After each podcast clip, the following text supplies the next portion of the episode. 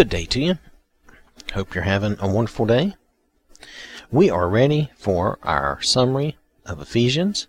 I'm hoping I'm getting better at these, I'm hoping this will show kind of the the flow of uh, logical thought, that thinking uh, that Paul was thinking, that uh, he was teaching. He was teaching these things, and I, I want. I'm hoping I'm capturing the essence of his teaching. Sometimes the language is very flowery, or there's a lot of verbiage that kind of distracts sometimes from the simple meaning that a lot of things has.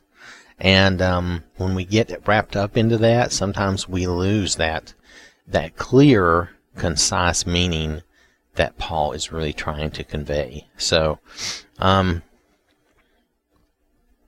I'm going to start with uh, chapter 1. Now, I will read, I'll be reading some verses, and I am reading in the Amplified Bible, but this is going to be a summary of Ephesians, so I'm not going to read every chapter, every verse, and uh, I'm just going to try to, you know, give us the ideas that Paul was trying to express. And these are main ideas. It could be that I'm, I do not express some minor point or some minor thing, and if, uh, you know, I, it's possible I could miss something as well because I am human, but I tried to make sure that I was catching everything. There's a lot of good teaching in Ephesians, especially when you get back in the last few chapters. It's a lot, and so I had to I had to write a lot. okay, all right. So uh, bear with me. So Ephesians chapter one, Paul starts with a greeting, and he says we are blessed with all spiritual blessings. Now, and this is in verse three. Blessed and worthy of praise be the God and Father of our Lord Jesus Christ, who has blessed us with every spiritual blessing in the heavenly realms in Christ.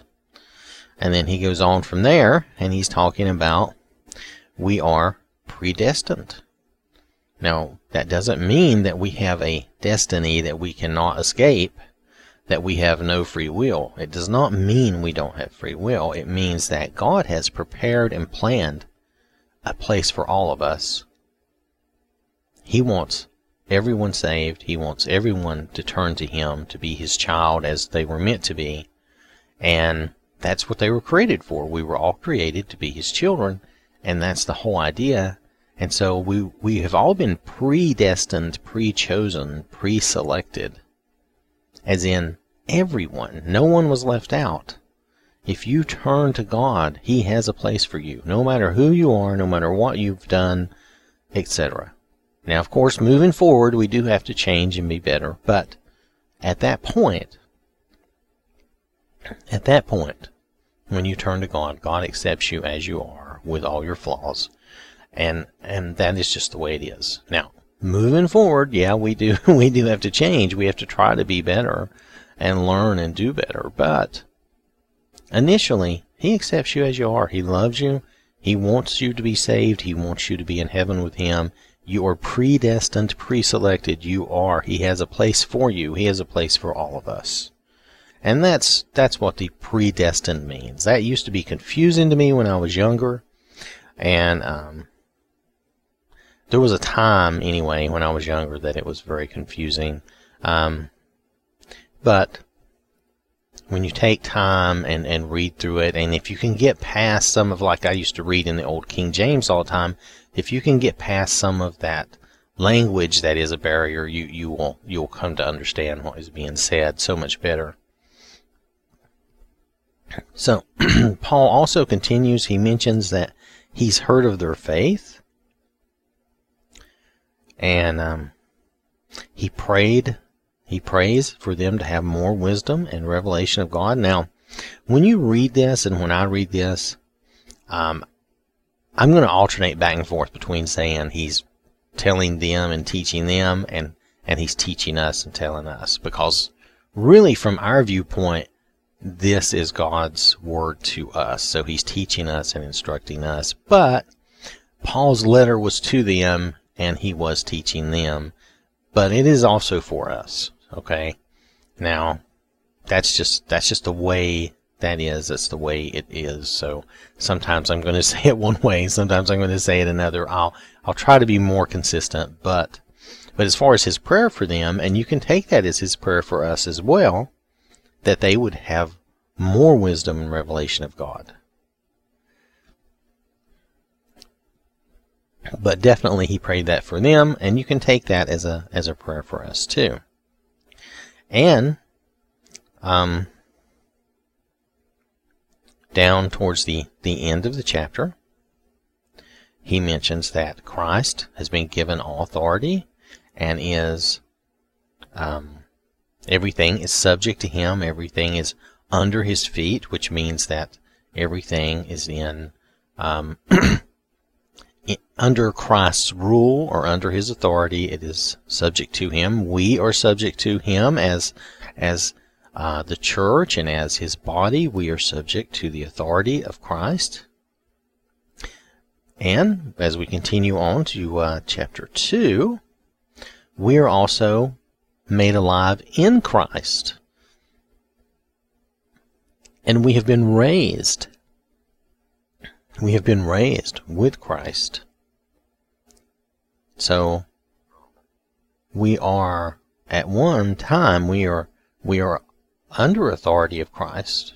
We are under the authority of Christ, but we are also in Christ and we are raised with him. So we also at least on this earth and in this life, we also have that authority in our life and in our in our um, in our world. Now, that doesn't mean that um, I can speak the moon out of existence or anything crazy, okay? but it means that spiritually we have that authority in our lives through now only through Jesus. Okay, only through Jesus, only through Christ, but we have that authority in our lives to control our lives and make our decisions and do what um, what we choose to do. And spiritually, I mean, I choose to follow Jesus. I choose to follow God, and that is a choice we have to make. It's a choice we make every day, whether we realize it or not. It is. So, but we are made spiritually alive in Christ through um, through acknowledging Jesus as our Savior and being baptized. We are raised with Him. We are saved by our faith. Now, this is all Paul's teaching to us, or to the Ephesians, or to both, the Ephesians and us in this chapter. We are saved by faith and not by works. And that faith is a gift of God because we don't do anything when we first hear and believe we're not really doing anything except just listening. Um, maybe reading depends on depends on how you first hear, um, but um, you know it's a free gift of God. All of that is, uh, and remember we need to remember. He reminds he reminds us that we we were so far from God. We were at one point in time we were in the world in our sin away from God and we are brought to God through Jesus. Through Jesus, we are citizens of God's kingdom and we are children, the children of God. Now, let's see. Um, so that is in chapter 2. Now, I didn't, I, I forgot to do the verse, and I apologize for that because I didn't write the verse down for some reason. But he says in, in verse 11, Therefore remember that at one time you Gentiles by birth, who were called uncircumcision by those who called themselves circumcision, you know, itself a mere mark which is made in the flesh by human hands. Remember that at that time you were separated from Christ, excluded from any relationship with Him, alienated from the commonwealth of Israel, and strangers to the covenant, covenants of promise. You know, we had no share or anything with God, and I'm I'm reading on down into chapter 12 because that's such a long, another long sentence. But it's just just reminding us that we were so far, we were separated from God. We had no way to reach God without Jesus, and that's that's a huge point here. Um, But now, also part of that point is now we are alive. We are made spiritually alive in Jesus. And, uh, and that we are a part of his people. We are his citizen. We are a, a citizen of his kingdom and a child of God. So now then in chapter 3, Paul explains that his ministry, he is appointed to bring the gospel to the Gentiles, and that now the Gentiles and the Jews are joint heirs. So, um, let's see. So in verse 1, for this reason, because I preach that you and believing Jews are joint hair, heirs, heirs, I'm sorry, heirs, I, Paul, am the prisoner of Christ Jesus on behalf of you Gentiles. Assuming you have heard of the stewardship of God's grace that was entrusted to me to share with you for your benefit, and that by divine revelation the mystery was made known to me as I have already written in brief. Now, he's already written something in brief that was given to them, but nonetheless, those are that's the first couple of verses there, and explains that he is he is God's apostle to the Gentiles, that his ministry is to the Gentiles, and that's his stewardship, and that he is teaching how the Gentiles, how we are joint heirs with the Jews. Um, he prayed, he prayed that that they and we would be firmly planted in God's love and would understand the expanse, the fullness of God's love. Now that, let me see if I can slide down and find that quickly. I may not be able to find it quickly, but anyway, that we would know the length, the height, the depth, the width of God's love. You know, that was that was the whole idea. He wanted us to know. He wanted us to be firmly um, planted in God's love, and to know the expanse, you know, just how great God's love was, so that so that we will be filled, so that we will be filled with God. So that we'll be filled with God, God's love, the love of God, the Spirit of God, so that we would have that. And that leads into the next chapter, chapter 4, where Paul encourages us to live with godly character in verse 1. So I, the prisoner for the Lord, appeal to you to live a life worthy of the calling to which you have been called, and that is to live a life that exhibits godly character, moral courage, personal integrity, and mature behavior, a life that expresses gratitude to God for your salvation. Verse 2 With all humility, forsaking self righteousness and gentleness, not forsaking gentleness, but with all humility and gentleness, maintaining self control with patience, bearing with one another in unselfish love. So that is our call. And then, that's a general call, but that's a call for all of us as Christians.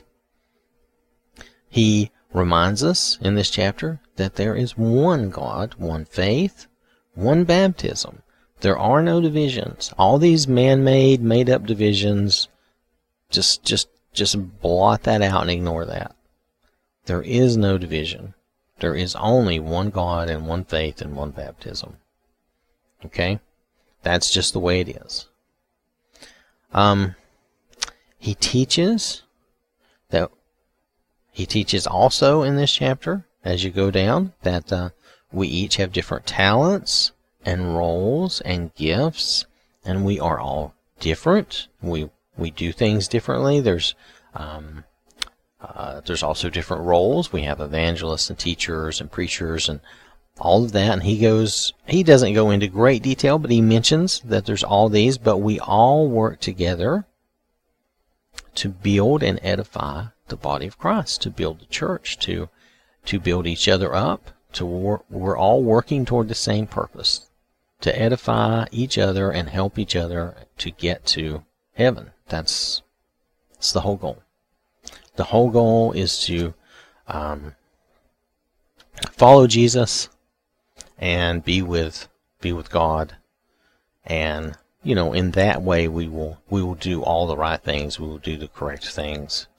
You know he encourages us to not live. Also in this chapter he encourages us and and the Ephesians to not live as the worldly do to not you know don't continue living as you did in the past. Don't continue practicing the same things as you did as an unbeliever. You know, put off your old nature, your old selfish, sinful self, and um, and it takes time. This is something you work at and you do, but be be uh, renewed, be renewed in your mind in your spirit, your heart, in God. You know, um, and you do that through the Word of God. That's that's how we do that. We study the Word of God. We learn we renew our mind and our spirit, our heart, and we we put off that old those old practices. We we break those old habits and we move forward with new habits and we we speak the truth. He he gives some e- good examples here. We speak the truth. We can be angry and do not sin. He knows we're going to be angry. There's times we're going to be angry. There's times you're going to be angry and you're going to be wrong to be angry. Now that's going to happen. There's times you're going to be angry and you're going to be justified. You're going to be correct to be angry. But either way, don't sin. Be angry and don't sin. If you're angry, now, because one thing, I don't know about you, when I get angry, I have to really try to evaluate why I'm angry and try to figure out, am I even correct to be angry to begin with? or should I just not even be angry to begin with because I don't really have a good reason, you know.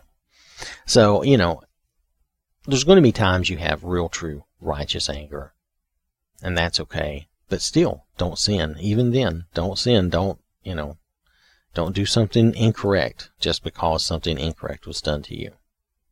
So we speak the truth. We're to be angry and not sin. if you were a thief, let's say you come to God and you were a thief, well, you can't you can't continue to be a thief. You've got to, you know, I I wrote down get a job, but you know, you need to make an honest living. You need to you need to do something that's proper. Paul Paul says it like, you know, let the thief steal no more and work with your hands, and that's great. That's a good idea. Do something else, okay? Do something, make an honest living. Um, so when you come to the Lord. That's one thing you're going to find about putting off the old self. These old practices, if they were, you know, if they involve stealing or being dishonest, you know, you need to not do those. You need to be honest, have integrity, and and not not steal. You know, it sounds simple, but I I realize that for at least for some people, it may not be as simple as just saying that. It's it's, it's some work. It's something that has to change so we only, we should only speak, he goes on, we should only speak what is edifying to others. We should abstain from, you know, foul language in speech. So we should speak what is edifying and what is good for others. That doesn't mean you can't pass just normal information or just have a friendly talk, but he's meaning to, uh, you know, stay away from the, the, the vulgar, profane stuff and, and, um, you know, and try to abstain from any other foul intending language. You know, sometimes it's not how we say it, it's what we're saying. Because sometimes what we're intending is just not, um, not good. If you think of like gossiping and busybody and stuff like that, some of that's not good either. So be kind and helpful. Instead, we should be kind and helpful and forgiving. We should put away any strife and resentment and animosity from our old self. We should just let that go and get rid of that. And we should try to be kind and helpful and forgiving to everyone. so he's telling us all this, you know. Um, for instance, in chapter 4, I want to give you this verse here that um, I think it was verse 17. So, this I say and solemnly affirm together with the Lord as in his presence, that you must no longer live as the unbelieving Gentiles live, in the futility of their minds and in the foolishness and emptiness of their souls. For their moral understanding is darkened and their reason is clouded. Now, I did continue on into 18 there, but it's important that we realize that when you when you're living in unbelief, that you know you're. It's true that your um, your understanding is darkened and your reasoning is clouded. It's clouded. Your whole judgment is clouded by selfish motives and by a lot of times, um, you know, you know, I say selfish motives, but a lot of times, you know, desires to do things that are are just not right. I guess that is selfish motives though. But anyway, I guess that goes hand in hand. It's all it's all the same, but it's hard to see that when you when you can't pull back and, and think of think of others more than of yourself. And it's difficult to, to see that. All right, so but he's encouraging us throughout this chapter to put off our old self, the old man, as we say, used to say a lot. We'd say, you know, put away the old man, renew your mind in Christ, you know, study the word and move forward in love, walking in love, and being kind and helpful and forgiving to others. And that takes us into verse, uh, chapter 5. And if we read chapters 1 and 2, Paul basically tells us to imitate God and walk in love. So verses 1 and 2 Therefore become imitators of God, copy him and follow his example, as well beloved children imitate their father. And walk continually in love, that is, value one another, practice empathy and compassion, unselfishly seeking the best for others, just as Christ also loved you and gave himself up for us, an offering and sacrifice to God slain for you so that it became a sweet fragrance. It's hard for me to think of that as a sweet fragrance. But nonetheless, the idea here is that,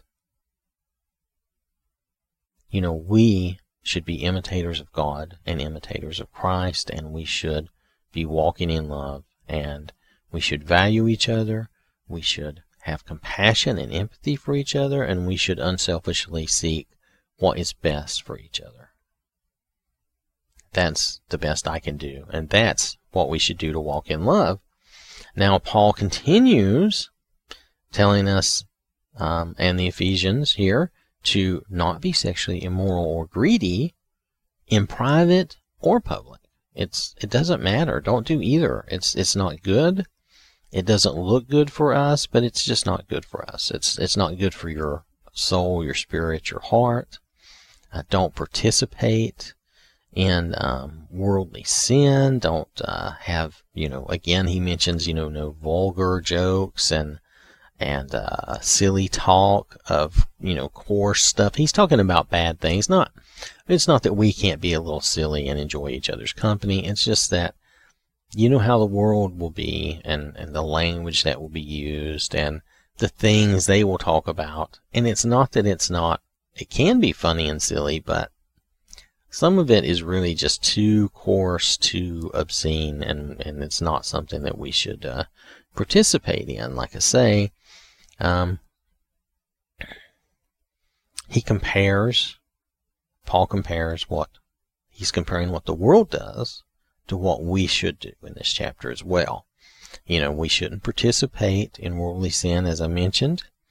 Um, instead, we should maintain godly moral integrity and if you look at verse 15, let me scroll down. Therefore, see that you walk carefully, living life with honor, purpose, and courage, shunning those who tolerate and enable evil, not as the unwise, but as wise, sensible, intelligent, discerning people. And then he goes on to say, making the very most of your time. And, and that's true. We should be living um, we should be living a uh, godly, honorable life, making the most of our time. And how would we make the most of our time? By spending that in spiritual, uh, in spiritual things, doing, you know, good things with godly character and moral integrity. Um, he, he says, you know, let's you know, do not be drunk. And I think he specifically says drunk with wine, but I'll just say, you know, don't be drunk. Don't be foolish minded and follow in the worldly ways. Instead, be filled with the Spirit. Instead, always be, you know, always have thankfulness and praise in your heart to the Lord. That's part of what he's telling us here. And then he moves on to start talking about marriage. Now, he's trying to touch on I think, all the important aspects of life. So as we move past, this is where I think we maybe should have had a chapter break and we didn't get one. So whatever. I think there should have been seven chapters. Our, our sixth chapter should have been about the family and then had the end.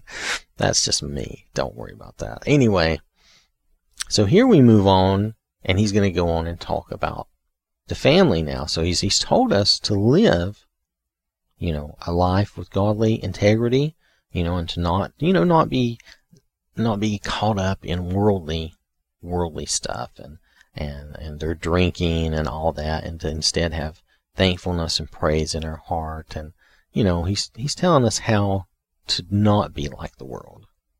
Um, he teaches how marriage is like, now we're continuing on, okay? Continuing on, he starts in verse 22, he starts with wives, okay?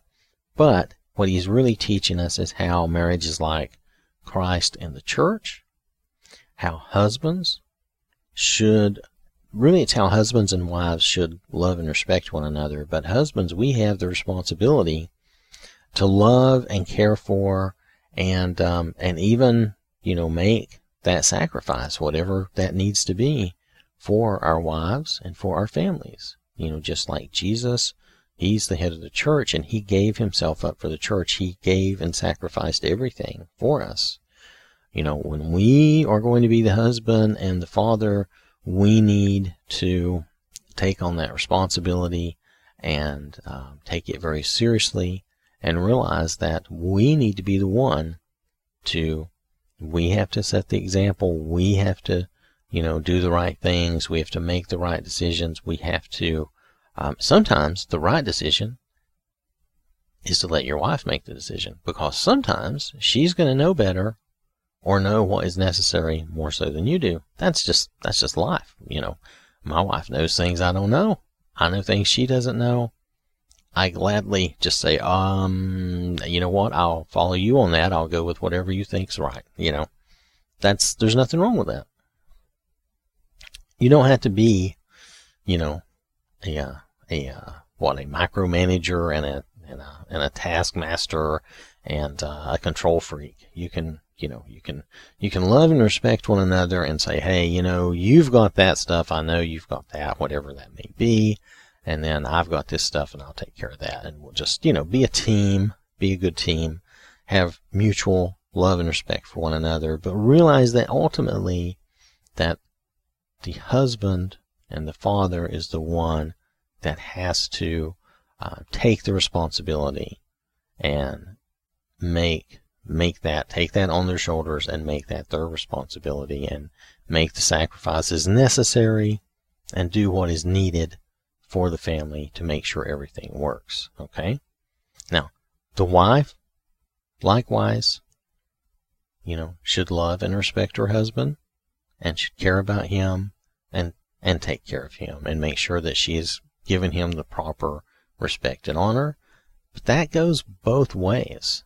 Husband has to also love and honor and cherish his wife and take care of her the way Christ does the church.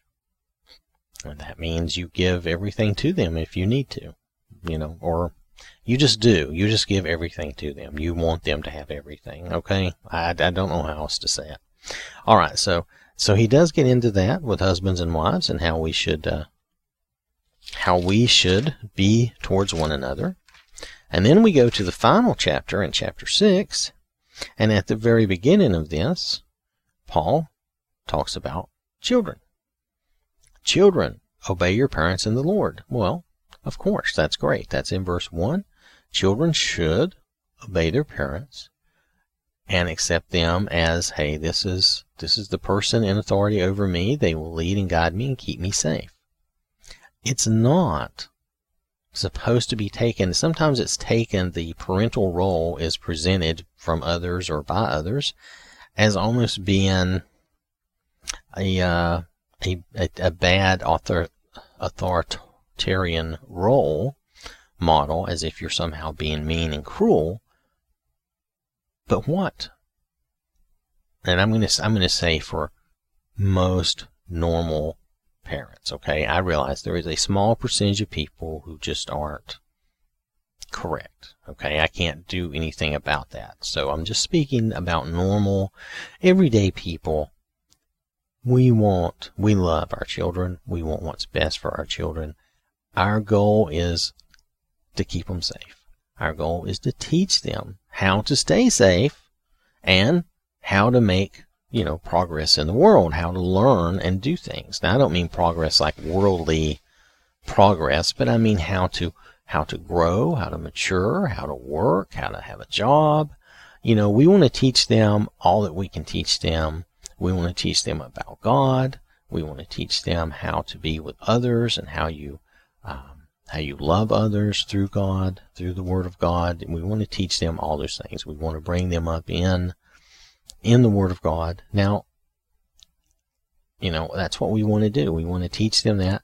We want to teach them those things, and we do want them to obey us because the reason children need to obey their parents, especially the younger they are, the more this is true, it's for safety. That's just like we need to obey God. A lot of times it's for our own good, it's just for safety.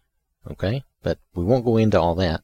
But nonetheless, as parents, we need to not frustrate our children. Okay? Especially fathers, because I think fathers have the um, um, you know, higher percentage of of times that we do that, that maybe we frustrate our children. But you know, don't frustrate your child by being super nitpicky and and you know and be uh, you know crazy. You know, don't provoke them to anger. Don't exasperate them. Um, you know, don't don't humiliate your children. You know, be be loving. Don't be abusive. But definitely, you know, definitely you do have to have um, people right now are getting away from this. Well, not everyone. There, there are some people who are getting away from this, and I think it's bad. Your, your child needs structure.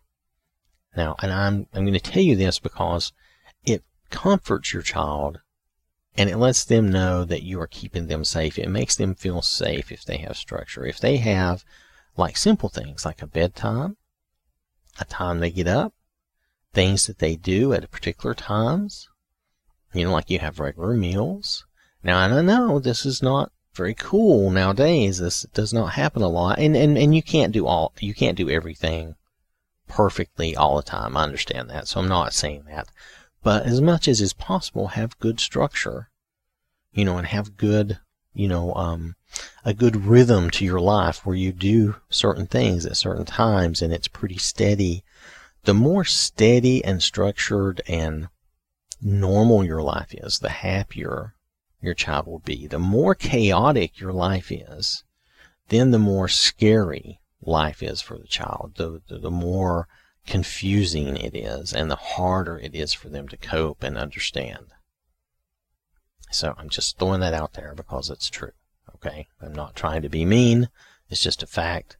Um, that's why we have certain uh, spiritual rules we live by and things that we do um, it's it's a lot a lot of God's a lot of God's rules, a lot of the uh, things that we think of as commandments were to keep us safe, were to keep people safe. So, and that's that's part of structure. Having a good structure to your life keeps your child safe, and it lets them know that there's this certain rhythm and pattern. They know what to expect. It's just safer and more comforting and easier on them.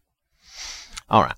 So I'm going to move on past that. So we should not, though, children should obey their parents and we should not be abusive to our children. We should love them and care about them.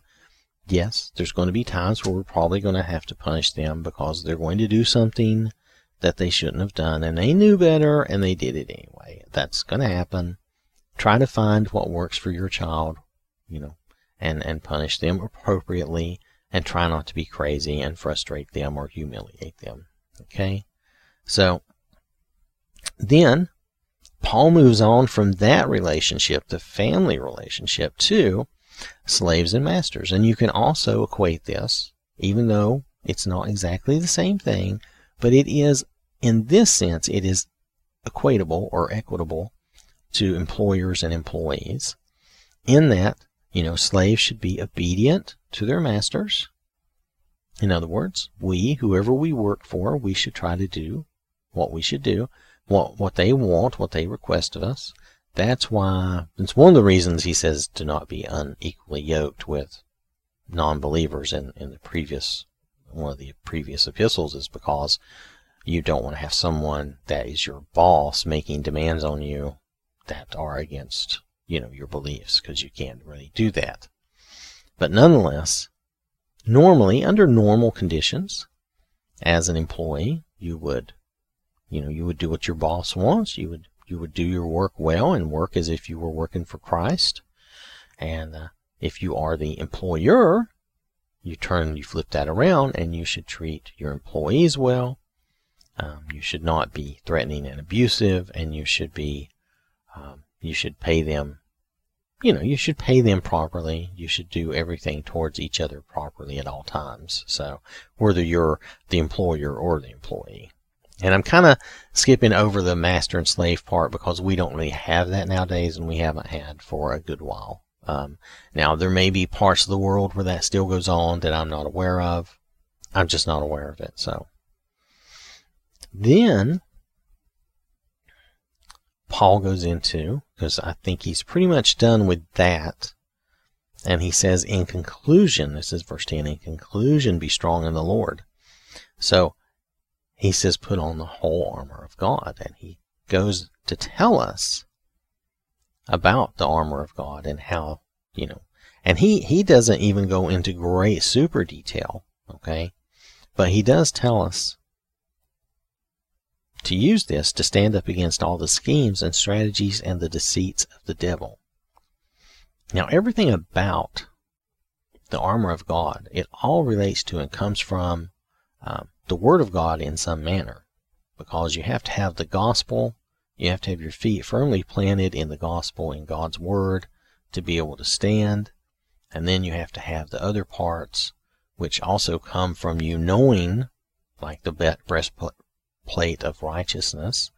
You don't know how to be righteous if you don't have the word of God and you don't know to pray and, you know, repent for the wrong and then continue on and stay righteous and good standing with God by repenting. You know, we should always repent because even sometimes even when we don't know it, we, we may have done something. So we should always repent and say, if there's something, Lord, that I've done, just show me. I, I didn't mean to do it.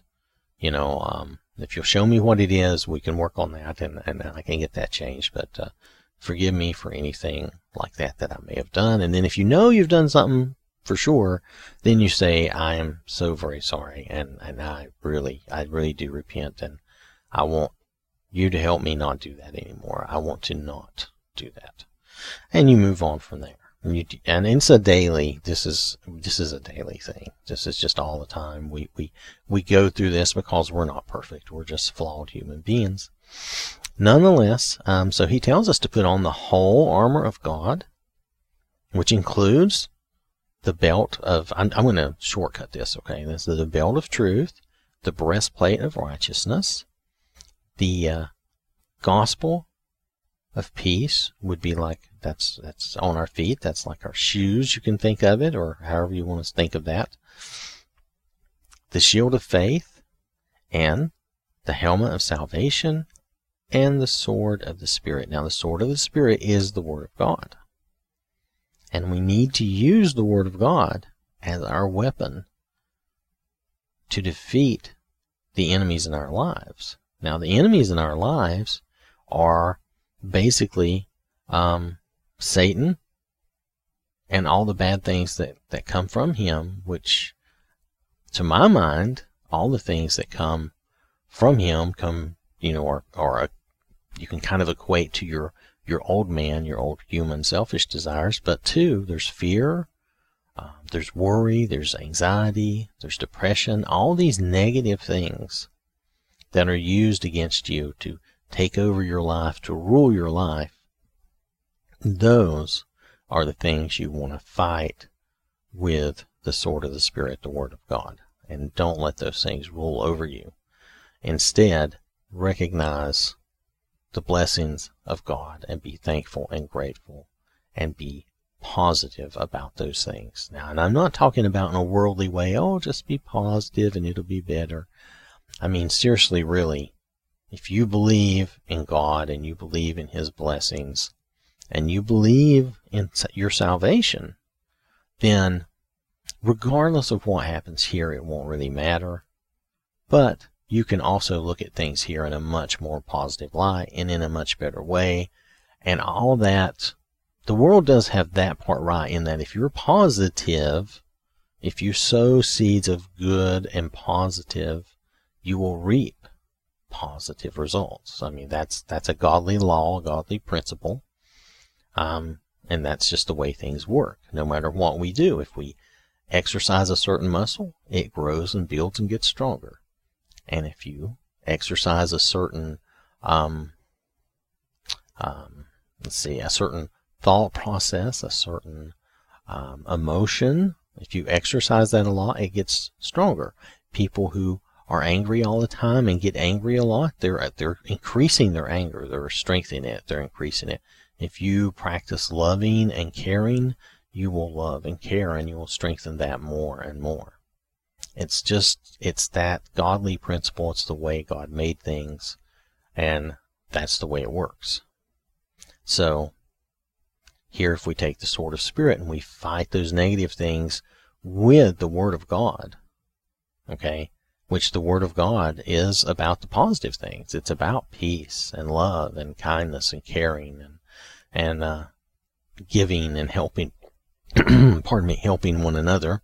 I almost choked on my own spit. That's pretty bad, but nonetheless, um, if we practice those things, they will become stronger and better and they will, you know, that's how we will rule our lives through God's Word, through practicing those those good things, those good traits, and that includes also being truthful and and a lot of other things. That moral integrity. So if we look at verses 18 and 19 here, um, with all prayer and petition. Pray with specific requests at all times, on every occasion, and in every season, in the Spirit, and with this in view, stay alert with all perseverance and petition, interceding in prayer for all God's people. And pray for me, that words may be given to me when I open my mouth to proclaim boldly the mystery of the good news of salvation. So, Paul is asking for us to pray Pray for all, you know, each other, all the believers, all of God's people, and to pray for Him, or we could say that's to pray for our ministers and our evangelists and the people that we know, that they may be able to boldly speak and be understood and, you know, proclaim the gospel to others in a successful manner. And then finally, finally, to close the letter, Paul says he's sending Tychicus, and I, I, don't know that I'm saying that right, but that's the best I'm going to get. And he gives them, uh, he he says like a, a little blessing to them, and um, you know, grace be with all who love our Lord Jesus Christ with undying and incorruptible love. That's the final, the final sentence, the final verse of of the letter. And so that is Paul's teachings and instructions to the Ephesians, which is significantly different than some of the others we've read. It's like the Ephesians were further along. They were more spiritually grown and growing. And so Paul, while he touched on some basic stuff, he also I feel like he also tried to express some more meaningful and deeper things to them. Because if you just go through, I mean, some of this stuff seems like it would be normal, common. You know, everybody would know that. But you got to remember at the time this was written, probably they didn't. Um, this was thousands of years ago. Probably everybody didn't know that. They didn't know uh, how to be necessarily in a Christian loving relationship and how they should be with their family and their their wives and their children and and you know they they probably didn't know at that time. They probably just did whatever they saw everybody else doing and what they saw their parents do, and that's what they thought they were supposed to do. Um, and that's probably the way a lot of things were happening and going on is everybody was following the example of their parents. You know, we still do a large amount of that now. Um, so it's not unusual. But Paul was teaching them to really walk in love, to really focus on living a godly life and to have good integrity and to put away the old selfish, sinful nature and to move forward and to um, fight, fight the spiritual fight using the Word of God and protecting ourselves with our faith in that Word of God, with the shield of faith. So, all right, so that is my summary of Ephesians. I hope that is helpful to you. Hope you have a wonderful day. May the Lord bless you and keep you. And remember, God loves you.